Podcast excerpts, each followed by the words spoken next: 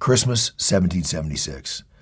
George Washington and the Continental Army are in retreat, and they have suffered a series of defeats, and things are looking terrible for the American Revolution. It's pretty much all but lost at this point. And what does Washington do on Christmas Day, 1776? He goes on the attack. He gets default aggressive, and he scores a victory that helps boost morale and keep the American Revolution alive.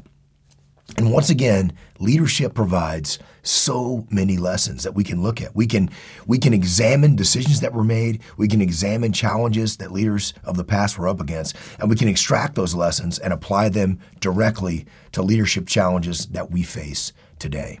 So, just to set the stage so you understand just how bad things were going for Washington and the Continental Army, at the Battle of Long Island in August of 1776, they had been absolutely crushed by the British.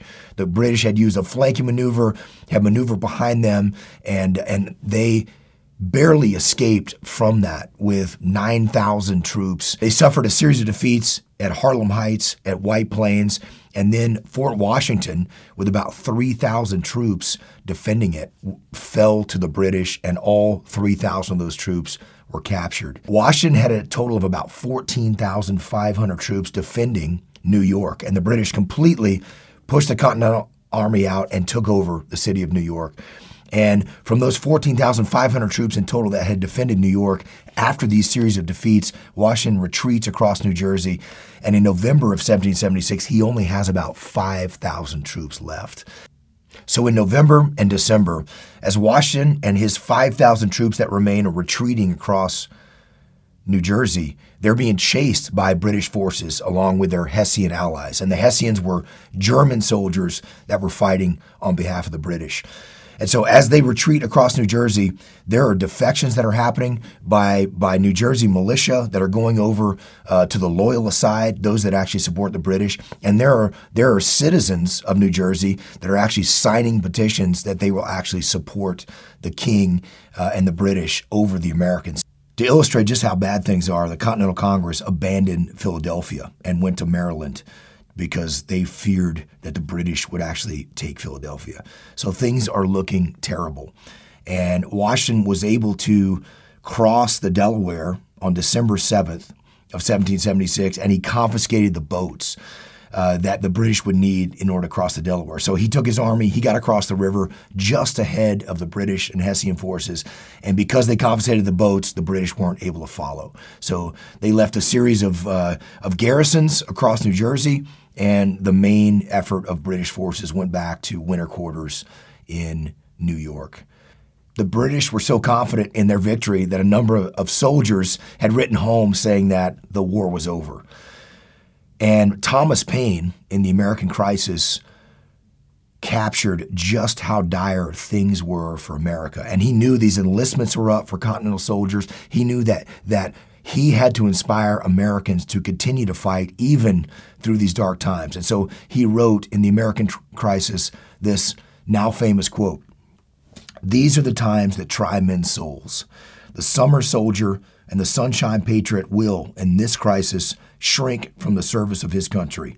But he that stands it now deserves the love and thanks of man and woman the morale of the Continental Army really could not be any lower at this point. So Washington knows that he has got to get a victory. He's got to get a victory to show his troops and to show the rest of the American citizens that we actually can take on the British and we can be successful. That's that's what his goal is. And he, he goes default aggressive to go on the attack.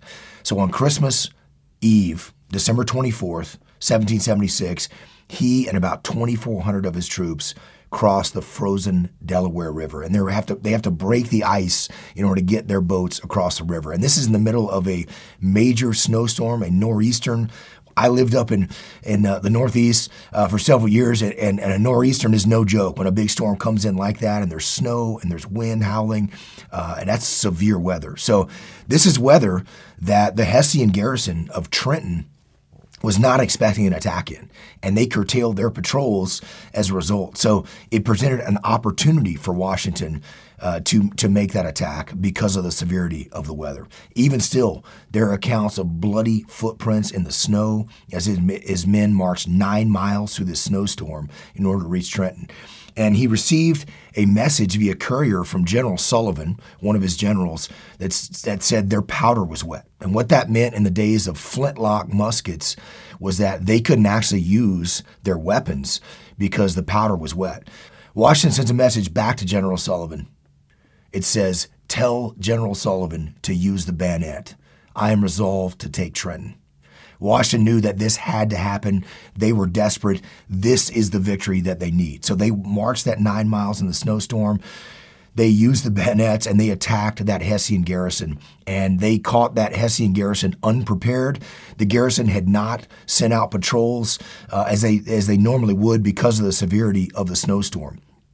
And there's there's a long-standing myth uh, of the American Revolution that the Hessians were drunk, that they were celebrating Christmas. And that's actually fictional. That's not true.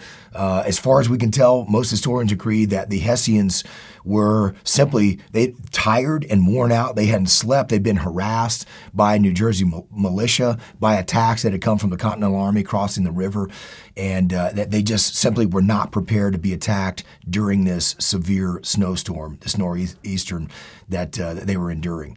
So they were caught off guard, and it was a total victory for the Continental Army. There were 22 Hessians killed, 83 wounded, and over 800 that were captured.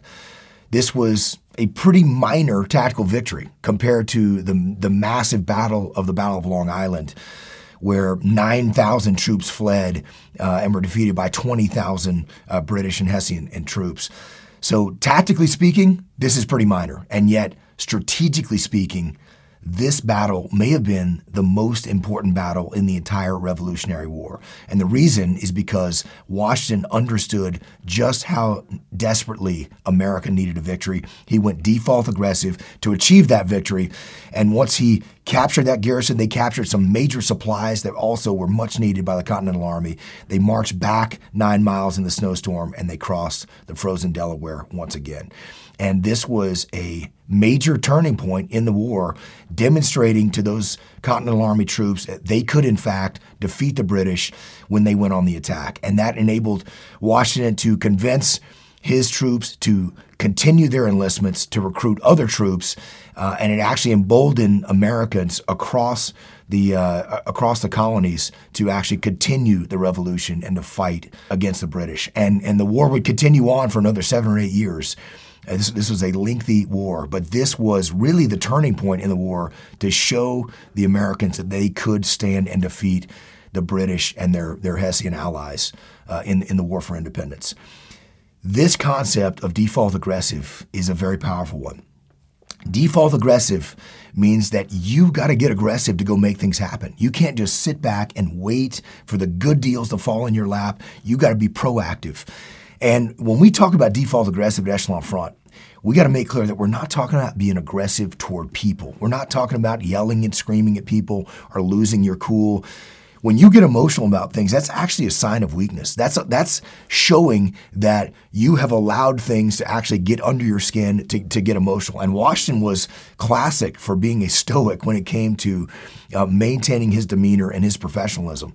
So uh, we're not talking about being aggressive toward people. We're talking about being aggressive toward accomplishing the mission, overcoming challenges, overcoming obstacles, making things happen in order to lead your team uh, to be successful in their mission, whatever that is they're trying to accomplish. This is an example of where Washington got default aggressive and being aggressive, particularly when when uh, in, in the midst of hardship, in, in this horrible snowstorm where the Hessians weren't being, uh, they, they, weren't, they weren't anticipating that an attack was going to come. They were caught off guard. And so that enabled the Americans to take advantage of that opportunity. And when you get default aggressive on things, you can take advantage of opportunities. In Task Unit Bruiser, in the Battle of Ramadi, We were able to go into enemy controlled areas when the enemy wasn't expecting us to be there because Americans had not been able to, to penetrate into those areas previously. So that gave us an advantage when we could catch the enemy off guard. And it's the same thing with companies that we work with. When they get default aggressive, when they see a market opportunity, if there's a market downturn and, and there's hardship created for all the companies in a particular industry, well, that creates an opportunity. If you can figure out a way to actually overcome those challenges and obstacles, that gives you uh, a great advantage by being default aggressive. And it's it's the same thing if there's a particular service or product that that is presenting some challenges when, when a company figures out a way to solve that problem, to, to get a particular problem solved, when it's hard for other people to do it, that creates an opportunity for that, that company to be highly successful in that effort. And it can be a total game changer uh, in, in an industry uh, that, that can, can really set the bar for, for a new industry standard when a company can achieve that. Just as Washington saw for his, uh, his troops when he got default aggressive and, and won that victory on Christmas Day at Trenton. So think about this concept default aggressive and how it applies to you. Where can you get default aggressive to solve a challenge, to overcome an obstacle, to go out and build a relationship, to do some research into an area where you can actually move into a new market area, a new sector, or create a product or service that can actually uh, make things happen and give you an advantage? There are times in the business world as well where you simply need a victory, where morale is down, where the team maybe just is not confident in the fact that they can actually turn a, a downward trend around, whether it's whether it's several months of missing numbers or a couple of uh, off quarters. That's where you got to step up and get default aggressive to achieve a victory. And, and it might seem like a minor tactical victory, but if you can hit some numbers, if you can show some success, you can show your team, you can show yourself, you can show your leadership, you can show your entire organization that you actually can win. And those those wins, even if they're a minor tactical victory, can be a huge strategic victory when it comes to turning around performance, boosting morale, and actually changing the entire momentum of a team to get them back on the path to success. So, this is where default aggressive applies. The good deals aren't going to come to you the numbers are not just to just to produce by themselves. You got to go out there and make things happen. And you got to get default aggressive get proactive to get out there and produce some victories for yourself for your team and for your mission